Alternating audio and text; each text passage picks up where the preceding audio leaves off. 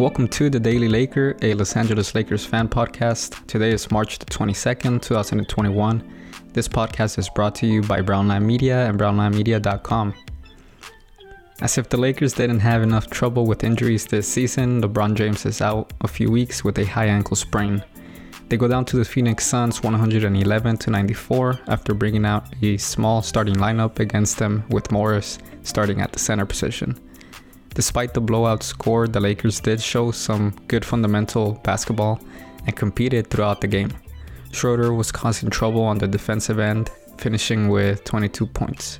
Harrell was the best offensive player with 23 points and 10 rebounds, but was outmatched on the defensive end against the bigger DeAndre Ayton.